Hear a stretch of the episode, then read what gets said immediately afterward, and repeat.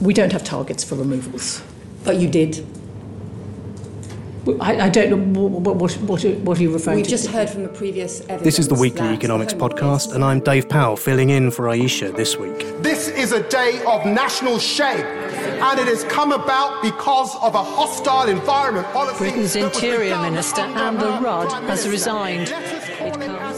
The Windrush scandal outraged the nation last year, but last week the Home Office reinstated deportation flights to Jamaica for criminal offenders who they say are foreign nationals. We're still waiting for the government to publish its Windrush Lessons Learned review. Before the review is even complete, why, why are you deporting people?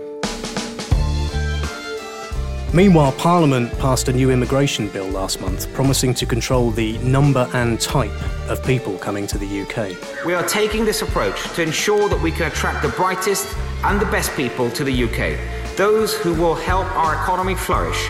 The Home Secretary came under fire for proposing a 30 grand income threshold for highly skilled immigrants coming from EU countries. I have met lots of people who earn way more than £30,000 who have literally no discernible skills. And more generally, immigrants are being scapegoated for everything from stagnating wages to pressure on public services. Well, I think it's a gravy train now at the moment, isn't it? Everyone wants to be over there. Our national health is suffering. Is there a big problem with immigration in this area? No, I wouldn't say. no, No. It's too cold for them. A lot of the debate that we hear about immigration is made in economic terms. On the surface, it's all about what counts as a contribution to the country, who puts in and who takes out.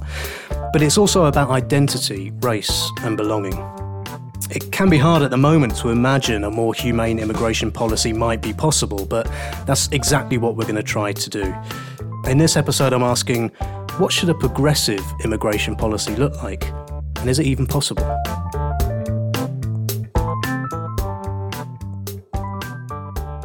So we couldn't have a better group of people here this week to talk about all of this. Uh, first up is Satbir Singh, Chief Executive of the Joint Council for the Welfare of Immigrants. Satbir, welcome to the podcast. Hi. And joining us for the second time, it says here, is Asad Rehman, who's Executive Director of the anti-poverty charity War on Want. Hello, Asad. And also back for the second time is Maya Goodfellow, who's author of a forthcoming book on Britain's immigration politics. Hello, Maya. Hi. And what's your book called? Hostile environment. Uh, very good. Well, speaking of hostile environment, we're going to start with a bit of a recap on where we are on the hostile environment policy and deportations and the immigration bill, all of that grim stuff. Then I'm hoping we can get more optimistic. But let's start um, with you, Satbir, if that's all right. Um, most people will be familiar with last year's Windrush scandal, but can you do a bit of a recap? How did we get to that point? So we got to the point where we were last year, which ended with a minister resigning and lots of policies changing names, but not very much substance. Because in the 70s, we introduced this crazy idea in the UK called immigration law. And, you know, prior to the late 60s, it really hadn't existed. We'd had free movement of some sort or another forever.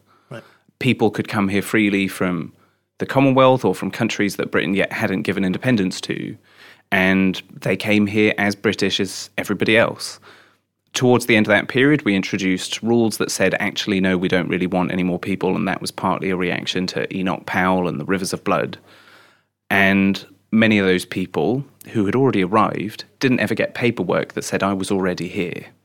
And that was because they were maybe low income. And again, if you were black and in Britain in the 70s, the chances are you were probably paid less than everybody else. So traveling abroad wasn't something on your list of things to do.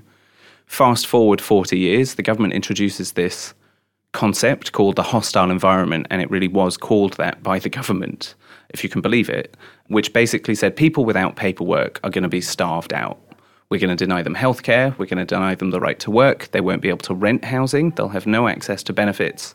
If they report a crime to the police, they will be put into the process for immigration removal if they don't have the right paperwork. So, what you had was very elderly people who had been here for years and years and years, going to a routine appointment with their doctor or to get their pension, being picked up as an undocumented migrant and thrown into the system of brutality. Some of them detained, a lot of them removed, some of them denied cancer care. Lots of people actually died. The government department, the Home Office, killed people in the process of this Over the last. over the last decade. And, you know, it culminated in Amber Rudd resigning and Sajid Javid being wheeled in quite quickly, but not a great deal of change since then.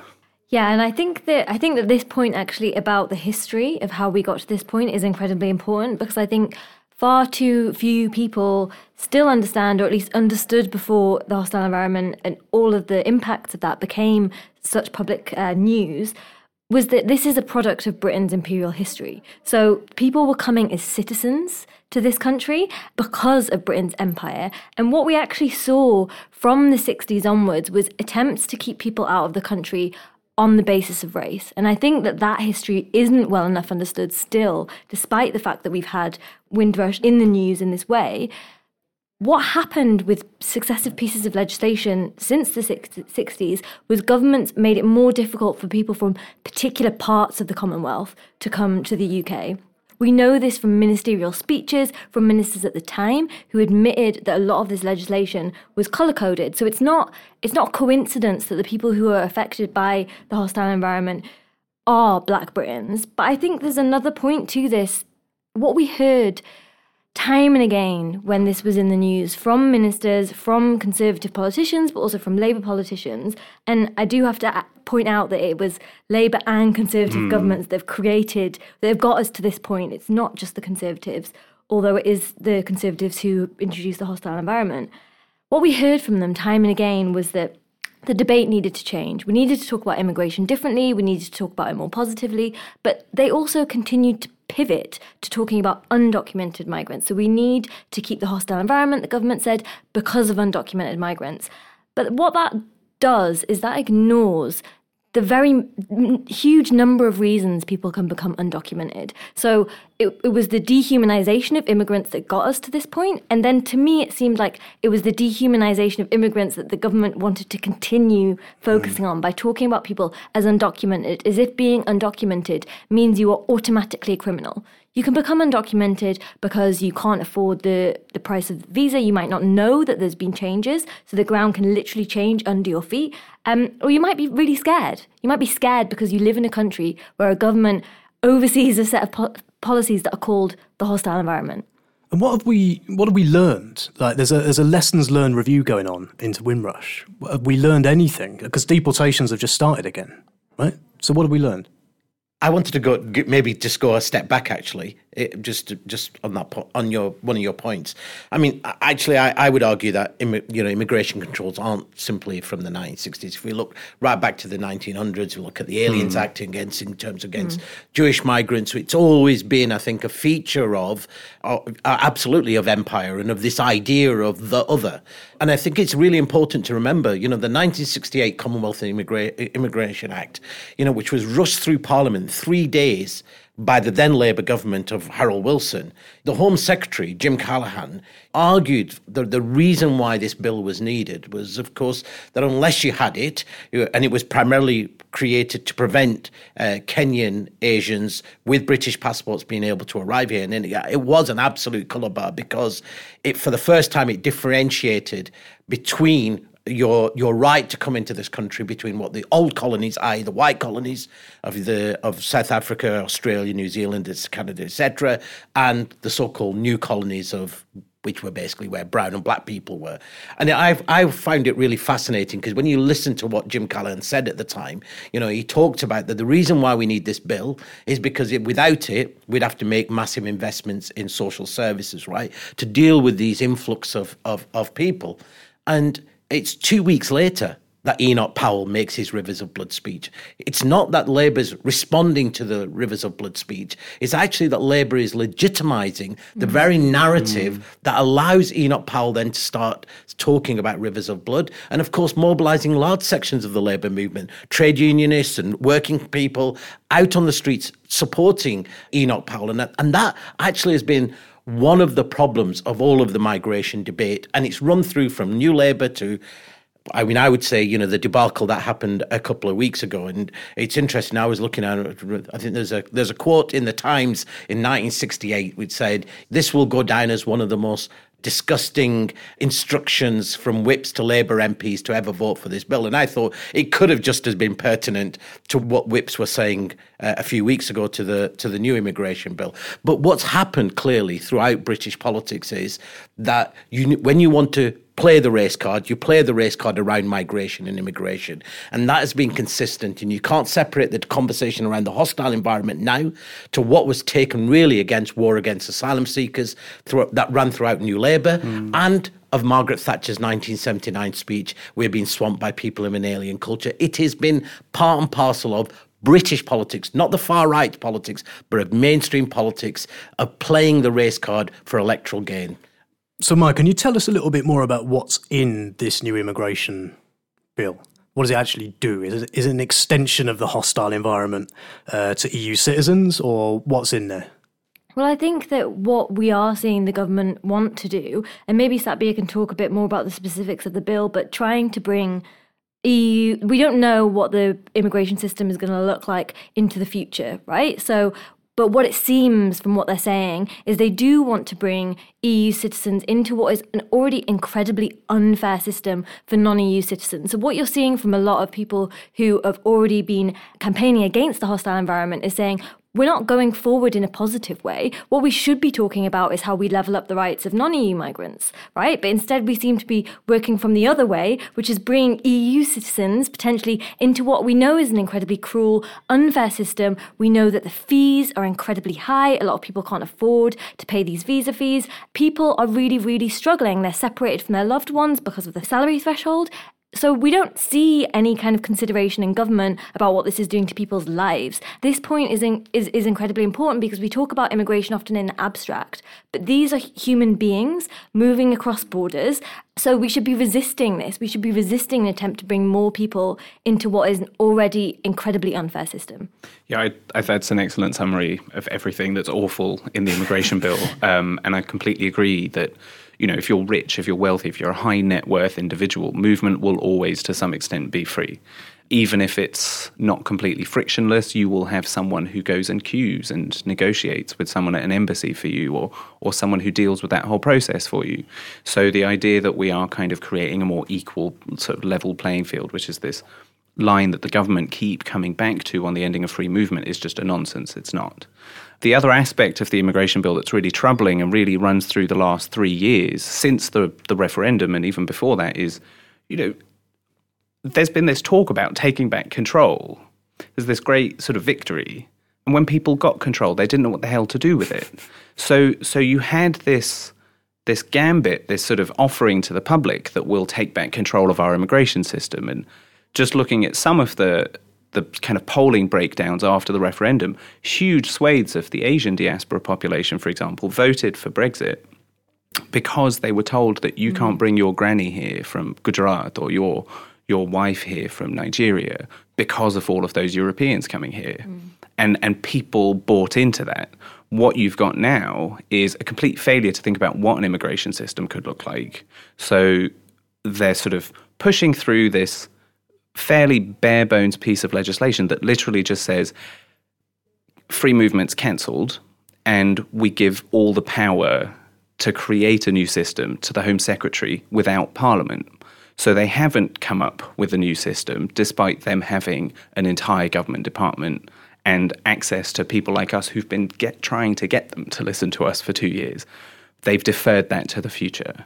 And where's we talked a lot of people might know, you know, what the Conservatives' position on a lot of this is, but where are Labour at at the moment in this debate? What's their policy on this? I mean, what the Labour Party say is that freedom of movement will end, right? So when Brexit happened and they accepted the result, they said freedom of movement will end, but it's treated as if it's a passive thing and not an active decision that you would then have to make. And what the Labour Party have done is they've tried to say that immigration policy that they would like to design in the future would be tied to the economy. And I think there's a problem with that because, again, as you mentioned in the introduction, there is this problem with tying migration to economic contributions. And it's actually not too dissimilar from the rhetoric that we saw from New Labour in the very early years of the New Labour government. There was a lot of talk about how immigration was good for the economy, so people could come into the country on that basis. And I'm not saying a Corbyn led government would be identical to a New Labour government on immigration, but it's interesting that there is that that intersection of where they think the, they can win the public over on this,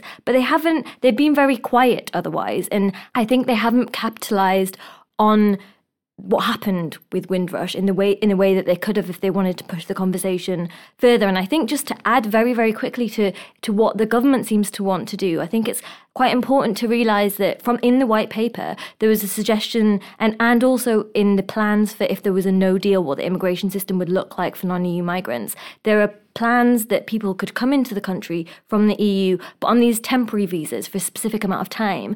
Those kinds of temporary visas are incredibly bad for people. When we talk about stuff like integration, which I use in air quotes, this is it doesn't mean people can settle in their community and make connections. It means that their their be their existence and their right to stay in this country is always contingent upon what government says. Asad, you're in charge. Imagine you're in charge of a progressive border policy and immigration system. So, what would that look like to you? If you're going to go back to the drawing board, reverse all of this horrible stuff, and do something better and more progressive, what would you do? I think there's two parts of that. One is actually having the right conversation and having a progressive conversation around migration, race, and British identity. And its problem, the problem is that conversation has not happened. In fact, actually, I would say, unfortunately, even progressive parliamentarians are relying on the same triangulation, which is we'll keep quiet on migration because we know that that's where there's a lot of problems, and hopefully we'll have some other, will give us room to put forward other socially progressive views, which actually is what New Labour argued, right? Throw people the born of the migrants and we'll be able to move forward. You can't simply do that. You can't simply have a different conversation because that's where we got to in terms of Brexit. That the migrant, mm. because we've never had a progressive conversation around immigration and race, it fueled a migration debate which was largely about immigration and identity. So you can't, I would say, you can't, it's not simply policies that are the answer, it's actually the political mm. space in which those happen. Then, if you take a step back and say the glo- you can't have a British migration policy without really talking about global migration policy, and I start from the other end. I start from the not about what rights do people have to come into this country? I want to talk about the right of people not to move, right? And how do you guarantee that? How do you make sure everybody has a right to a dignified life? And that's where Labour could have, and progressives all across the world could have a much be- better conversation. Like, what does that mean? It means a living wage for everybody around the world. It means the right to housing and education and health. We can actually start to talk about a vision which doesn't put British people i.e., when people talk about British people, they talk about white British people, not anybody else, not the rest of us, and the rest of the global south. I think it, unless you start to have that conversation, you then have this polarized debate around it's all about open borders or it's about tough borders. Mm-hmm. Actually, open borders to me, as somebody who's previously argued for that doesn't really answer the question because we're still only talking about a very small percentage of people. It's usually the people who've got the economic means, who are the elites of our own countries who've got who are able to move in the first place. So I'm I'm interested in the 85% of people who have been forced to migrate but are migrating internally displacement. So for me, that's a very important part of the immigration debate, which isn't happening. I could go on and say, of course, it's you know, you, you, we have to fulfil our international obligations, the right of asylum. We have to live under all of those and do all those, but we also have to expand the argument and that means taking on the argument of economic migration. In my in my view, there's no such thing as economic migrant. There is survival migration, and that until we start to talk in that language, we're not going to be able to move forward. Yeah, how do how do we? What is the language that starts to change the debate around this, Satbir? Well, I think the starting point is just an acceptance of the fact that migration happens. People will move there's a sort of tendency in the response to kind of more progressive arguments about migration that we are being less realistic. Again, it's that kind of dichotomy, that false dichotomy that's set up between, you know, tough borders and open borders. I'm agnostic about how many people move, where they move, what they choose to do, except in cases of forced migration, where obviously we should be talking about their right to not move. I just see a world in which people have always moved. And the question that we've got to we've got to grapple with is how do we respond to that? Do we create a system that allows people to remain documented, that makes journeys safe, that ensures that there isn't huge disruption to them or to other communities in the process? And it's impossible to get to that point without grappling with the politics of this, which is about race, which is about identity, which is about all different sorts of insecurity, which are kind of bundled up and made about immigration. This is all grand, But there's still a lot of people out there, you know, who might see our current migration policy as too lax. I mean, that is where, as if we're if we believe what we're told, that is where the opinion polls are at. So, how do you square that circle? How can you win the argument for a better policy if people out there are uh, saying, "Oh, you know, there's too many migrants everywhere"? But you know, we don't accept the argument of the majority of people think we should bring bringing bringing back capital punishment or that should be torturing people. I mean, that's a ridiculous start. For me, it's a ridiculous starting point. The argument has got to be not do we design policies that speak to the basis place of in terms of society that's been generated by decades of the right wing media of popularizing and formulating frames? It's actually what is our progressive idea? And then how do we generate support for that? Mm. and that does mean actually hard graft work. It does really mean taking on racist ideas. It does mean dismantling and, and questioning what does english and british identity mean? It does mean teaching people about what empire is. The fact that that 50% of the British public think empire was great and only 23% think that the empire was something to be shameful of tells us the scale of the challenge that we have, but we shouldn't shift away from that. And so that's where I, I, I, I you know, I, anyway. I mean, I, I, would agree with all of that. Um, but I think that in the meantime, I think there's a couple of different things you can do, and maybe you can think about this in different ways. I agree. I agree with Assad that there needs to be a focus on this global picture and thinking about people having the right to stay. But I also think at the same time as you're working on that, you can quite simply make the system a bit fairer. I don't, there is something about using the moment of Windrush in a more effective way of saying these are human beings look at what government policy is doing to them and i think there's a number of different things number of different ways you do that one is by saying actually these people are not your enemies. And when people really think about it in human terms, Paul Gilroy talks about how people are already living a multicultural life in a lot of communities up and down the country. It is often politicians telling them that they're pitted against one another. And I'm not saying that to minimize the very real forms of racism that do exist in Britain, but I think often we're painted this picture where people can't get along because of racial differences or religious differences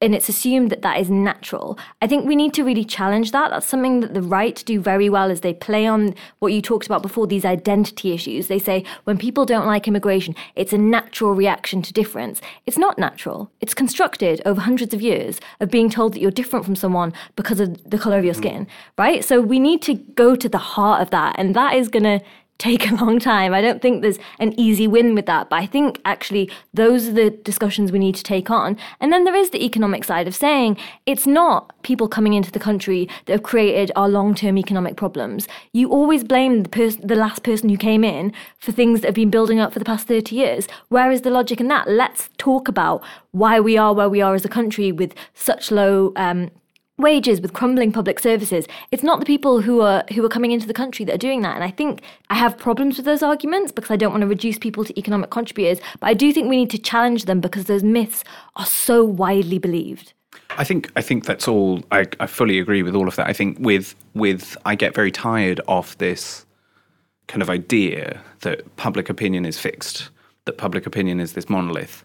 Something that was sort of incredible about watching the Windrush scandal unfold last year was everybody's in favor of the idea of control, right? Of anything. You wouldn't want uncontrolled anything, whether it was immigration or jelly babies, because because uncontrolled mm. suggests that you are not in control. As soon as people get to know what control means, the reaction to Windrush was, surely this can't possibly be happening. How did they allow this to happen? And it was very easy for the government to then say, well, this was all an unintended consequence, but this is the way that control is designed. I think when you do show people what control means, you know, you can look at polling on very specific bits of immigration policy, which are kind of routine, which are just part and parcel of the way the immigration system works. And the vast majority of the public look at that and go, that's abhorrent. The way that their families are split up, or the way we detain people, or the fact that we deport people who've been born here, people don't agree with that. And it's about piecing that together and saying, hey, you know, if you want immigration control the way they're selling it to you, this is exactly what it is. It's what it says on the tin. And, uh, but, but there's a danger, right? Yeah. And it's one that you know, I think we have to be conscious of because it's the debate around what is a good mig- immigrant and a bad immigrant, mm. right? Mm-hmm. Because I, I absolutely agree that there was a lot of genuine uh, uh, support and uh, from all sections of society about Windrush. Right, people genuinely shocked because what they pictured in their minds was this Windrush generation of old grannies, of old people who came and did stuff. But but it's interesting now when people talk about the Jamaica flights, they talk about you know these are people with criminal convictions. They're young people. They're this. They're that. And I think we get back into what is the problem is how do you put forward an argument about what is a good economic immigrant, bad economic immigrant? That's where I do think, you know, you're absolutely right. We have to have a reformist and a revolutionary position, right? We have to transform the immigration debate as well as make sure piecemeal we are taking on. We're ending indefinite in detention. These are simple things that we can do. We're ending deportation flights. We're making sure we live up to our international obligations in terms of asylum. We don't contribute to this idea of walls and fences and offshoring of immigration controls to sub-Saharan Africa. These are all within the purview of of politicians to be able to do.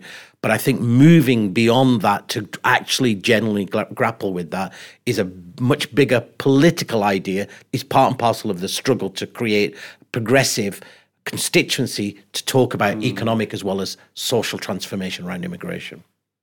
So, uh, what are your organisations or campaigns? What are you guys doing to change all of this stuff, Satbir? Um, so we work on a lot of the reform work, making sure that enforcement is minimal and humane, making sure that routes to regularization are being opened up and they're accessible to people. We provide legal services to people. We help people become and remain documented. And we're starting to work a lot more on some of the bigger, more radical work around shifting narratives and making sure that we're having a healthier, more progressive conversation in the UK. Um, yeah, so I mean, I'm not an organisation, I'm just speaking for myself, but I've written this book over the past two years that looks at the history of the debate that will hopefully contextualize where we're at and, and how we arrived here. And this point about the link between race and immigration is incredibly important because often politicians talk about controlling immigration as being good for race relations in Britain. So I think we need to understand that.